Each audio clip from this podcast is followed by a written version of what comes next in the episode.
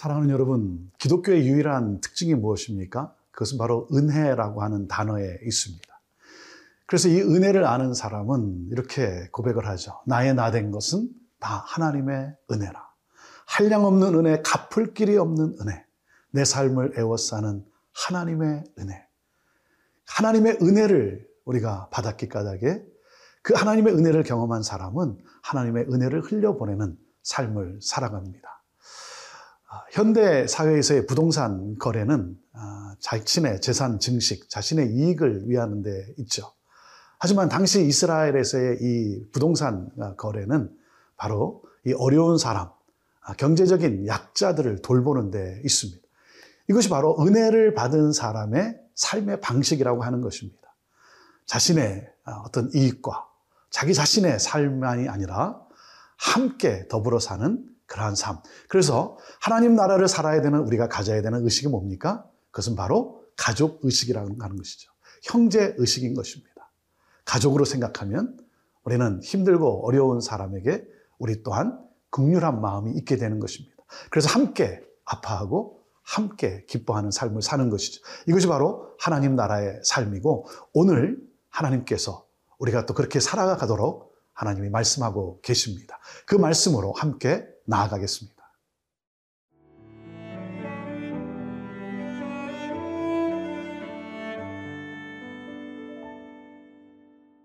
레위기 25장 23절에서 38절 말씀입니다.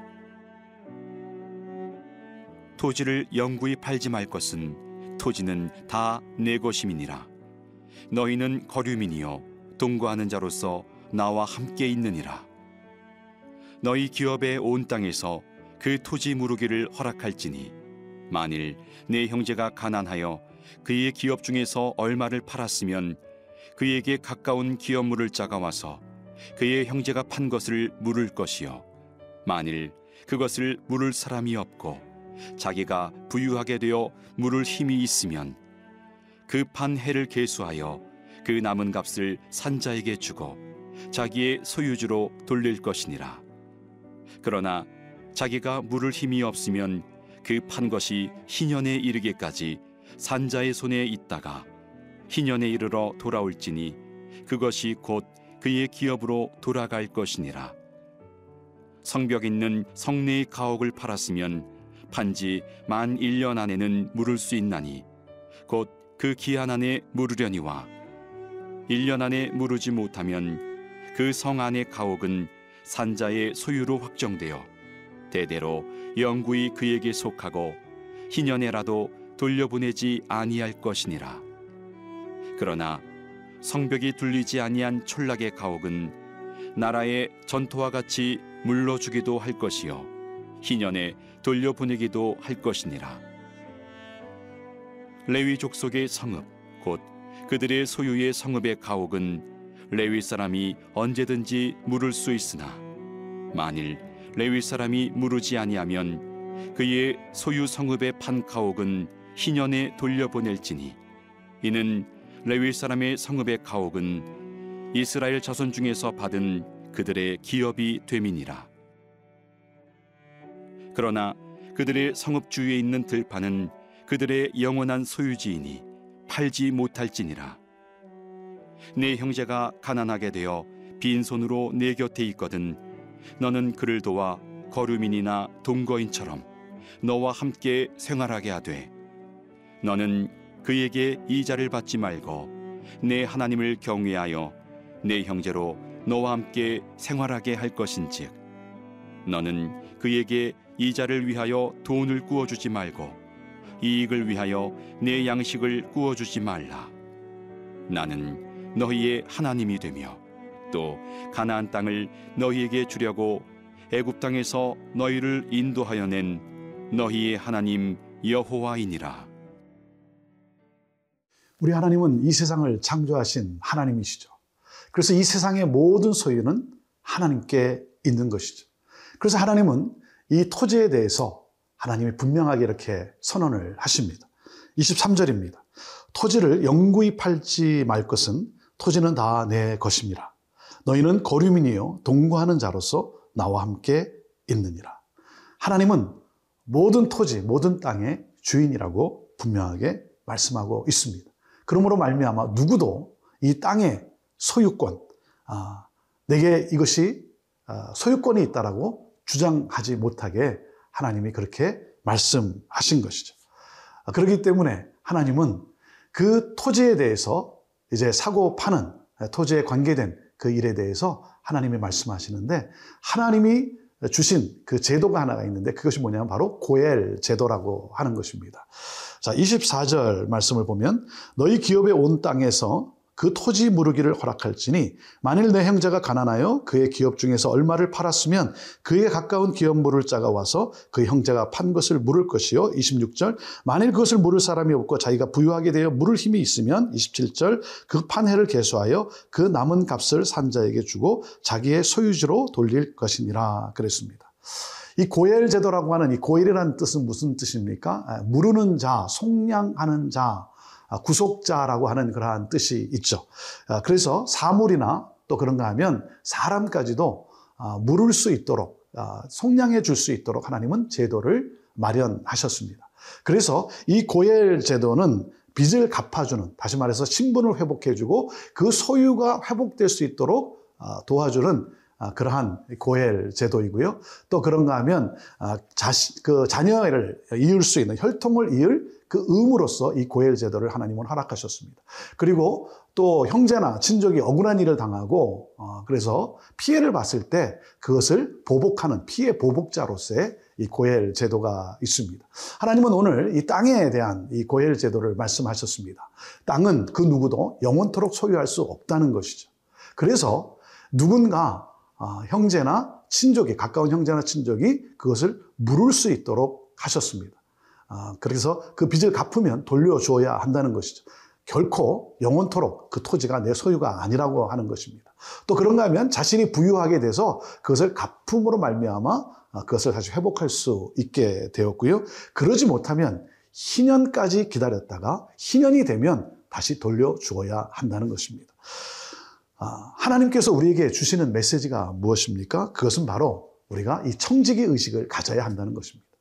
이 모든 소유는 하나님의 것이고 우리는 누구라고 하는 것입니까? 우리는 그 하나님의 것을 아, 맡아서 우리는 관리하는 그러한 청지기의 삶이라고 하는 것입니다.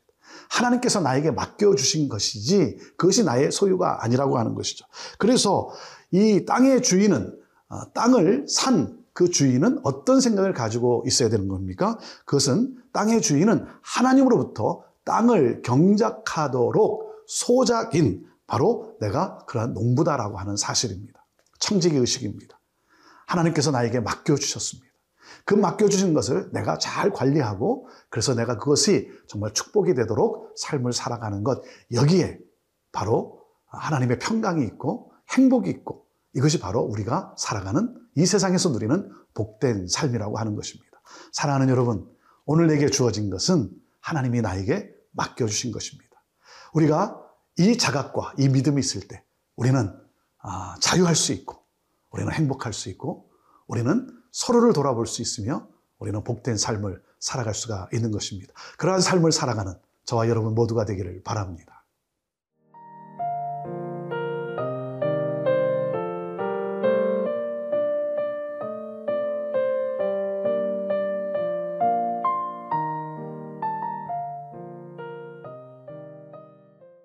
하나님께서는 이 고엘 제도를 지정하시면서 하나님은 또 분명하게 정말 디테일하게 자세하게 하나하나를 우리에게 설명해 주시고 이것을 잊지 말고 이 법도를 따라 살라고 말씀을 하셨습니다. 29절에 보면 성벽이 있는 성내의 가옥을 팔았으면 판지 만 1년 안에는 물을 수 있나니 곧 그 기한 안에 물으려니와 그랬습니다. 성 안의 가옥, 성 안의 가옥을 어떻게 여기게 하셨냐면 그것을 하나의 마치 생산시설로 여기게 하셨습니다. 그래서 그것을 물으려면 다시 그것을 회복하려면 1년 안에 물을 수 있고 그러지 않으면 아, 이성 안에 있는 이 가옥은 그 주인이 그것을 소유할 수 있도록 그렇게 했습니다. 또 그런가 하면 이 32절에 보면 레위 족속의 성읍 곧 그들의 소유의 성읍의 가옥은 레위 사람이 언제든지 물을 수 있으나 그랬습니다. 하나님은 레위인의 가옥에 대해서는 성 안에 있는 레위인의 가옥에 대해서는 언제든지 물을 수 있도록 하나님은 그렇게 정하셨습니다. 이 가옥을 마치 토지와 같은 개념으로 취급하도록 한 것이죠. 아, 이 제도가 우리에게 주는 메시지는 무엇입니까? 그것은 바로 경제적 어려움으로 말미암아 삶을 포기하지 않도록 하나님은 이 제도를 하나님은 아, 만들어 놓은 것입니다. 어, 어렵기 때문에 힘들기 때문에 정말 모든 걸 포기하고 싶은 아, 그러한 회복이 될 수 없는 것 때문에 절망하는 자들 절망하지 않도록 하나님은 이 제도를 하나님은 주신 것이죠. 자, 그러면서 이 희년제도의 정신에 대해서 다시 한번 우리에게 가르쳐 주고 있습니다. 35절입니다. 내 형제가 가난하게 되어 빈손으로 내 곁에 있거든 너는 그를 도와 거류민이나 동거인처럼 너와 함께 생활하게 하되 그랬습니다. 희년제도의 정신이 무엇입니까? 부의 집중을, 한 곳으로의 부의 집중을 하나님은 막으셨다는 것입니다. 하나님은 빈부의 격차를 제한했다는 것입니다. 그래서 빈민 계층이 다시 말하면 주기적으로 이 사회적 지혜와 이 경제적 이 기본권을 회복할 수 있도록 하나님은 그렇게 하셨다는 것이죠. 그래서 우리가 더불어 함께 살아가는 이 가족 의식을 갖고 살아가라는 것입니다. 36절에 너는 그에게 이자를 받지 말고 내 하나님을 경외하여 내 형제로 너와 함께 생활하게 할 것인즉 그랬습니다. 다시 말하면 가난한 사람에게 경제적 고통을 가하지 말라는 것입니다. 배려심을 갖고 살라고 하는 것이죠. 경제적 파탄을 당한 이웃을 가족같이 여기며 함께 돌보며 살아가라는 것입니다. 37절에는 너는 그에게 이자를 위하여 돈을 구워주지 말고 이익을 위하여 내 양식을 구워주지도 말라 그랬습니다. 높은 이자로 돈을 빌려주지 말라는 것이죠. 그렇게 함으로써 고통을 더 가하게 하면 안 된다는 것입니다. 그런가 하면 식량을 구워줄 때도 그랬더도 더 아, 많은 그 웃돈을 아, 요구하는 그런 행위가 있어서는 결코 안 된다는 것입니다. 상대방의 어려움을 통해서 나의 경제적 이익을 추구하지 말라고 하는 것이죠. 하나님이 원하시는 것은 바로 가족 의식이라고 하는 것입니다. 함께 살아가는 가족 공동체. 이것이 바로 레위기에서 말하는 거룩함이라고 하는 것입니다. 하나님을 사랑하고 이웃을 사랑하며 사는 법이라는 것이죠. 왜 하나님은 이 고엘 제도와 함께 하나님은 이 말씀을 우리에게 명하셨습니까? 38절 보십시오. 나는 너희의 하나님이 되며 또 가나안 땅을 너희에게 주려고 애굽 땅에서 너희를 인도하여 낸 너희의 하나님 여호와이니라. 하나님께서 당신의 은혜로 예수 그리스도로 말미암아 우리를 애굽 땅에서 노예에서 건져내서 자유케 하신 것처럼 우리를 죄와 사망에서 우리를 자유케 하셨습니다. 사랑하는 여러분, 예수 그리스도께서 우리의 고엘이 되어 주신 것입니다. 자신의 목숨을 내어 주심으로 말미암아 우리의 생명을 되찾게 해 주셨습니다. 우리는 그 은혜를 받은 자 아닙니까? 하나님의 오직 은혜로 말미암아 예수 그리스도를 믿음으로 그 은혜를 받은 우리들 사랑하는 여러분 우리가 서로를 대할 때 형제 의식, 가족 의식을 가지고 아, 우리는 청지기로서 하나님으로부터 맡김을 받은 자로서 오늘도 은혜를 흘려 보내는 삶. 여기에 하나님의 놀라운 기쁨과 평강이 넘치게 될 것입니다. 오늘도 하나님의 말씀을 따라 살아가는 복된 삶을 살아가는 아, 여러분으로 말미암아 수많은 사람들이 살아나는 생명을 가져다 주는 삶을 살아가게 되기를 주님의 이름으로 축복합니다. 기도하겠습니다. 하나님, 하나님의 놀라운 은혜, 나의 나 된 것이 다 하나님의 은혜임을 고백하면서 오늘도 은혜를 흘려 보내는 특별히 아, 약자와 함께 같이 아파하고 고통하며 하나님 눈물 흘린 자와 함께 눈물 흘리며 그들의 삶을 위로하고 그들의 삶이 회복되는 일에 기뻐하며 섬기며 나누며 베풀며 살아가는 축복의 통로로서의 삶을 살아가는 우리 모두가 되게 하옵소서. 그러므로 오늘도 하루를 살아갈 때 잘했다, 충성된 종아, 이 음성을 듣는 우리 모두가 되게 하여 주옵소서 예수님의 이름으로 축복하며 기도합니다. 아멘.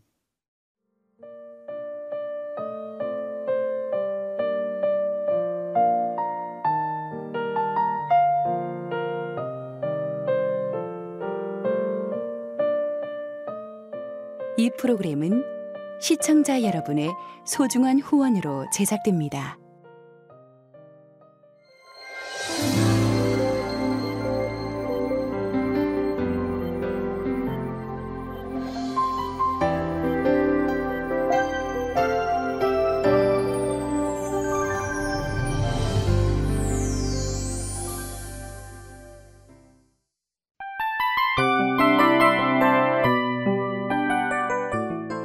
이 프로그램은 청취자 여러분의 소중한 후원으로 제작됩니다.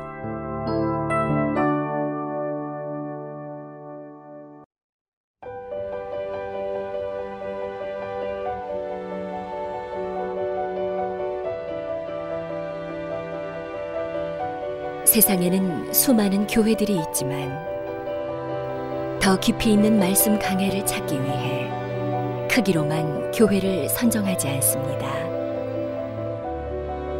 보다 좋은 영적 콘텐츠를 더 많이 나누기 위해 방송비를 받지 않습니다.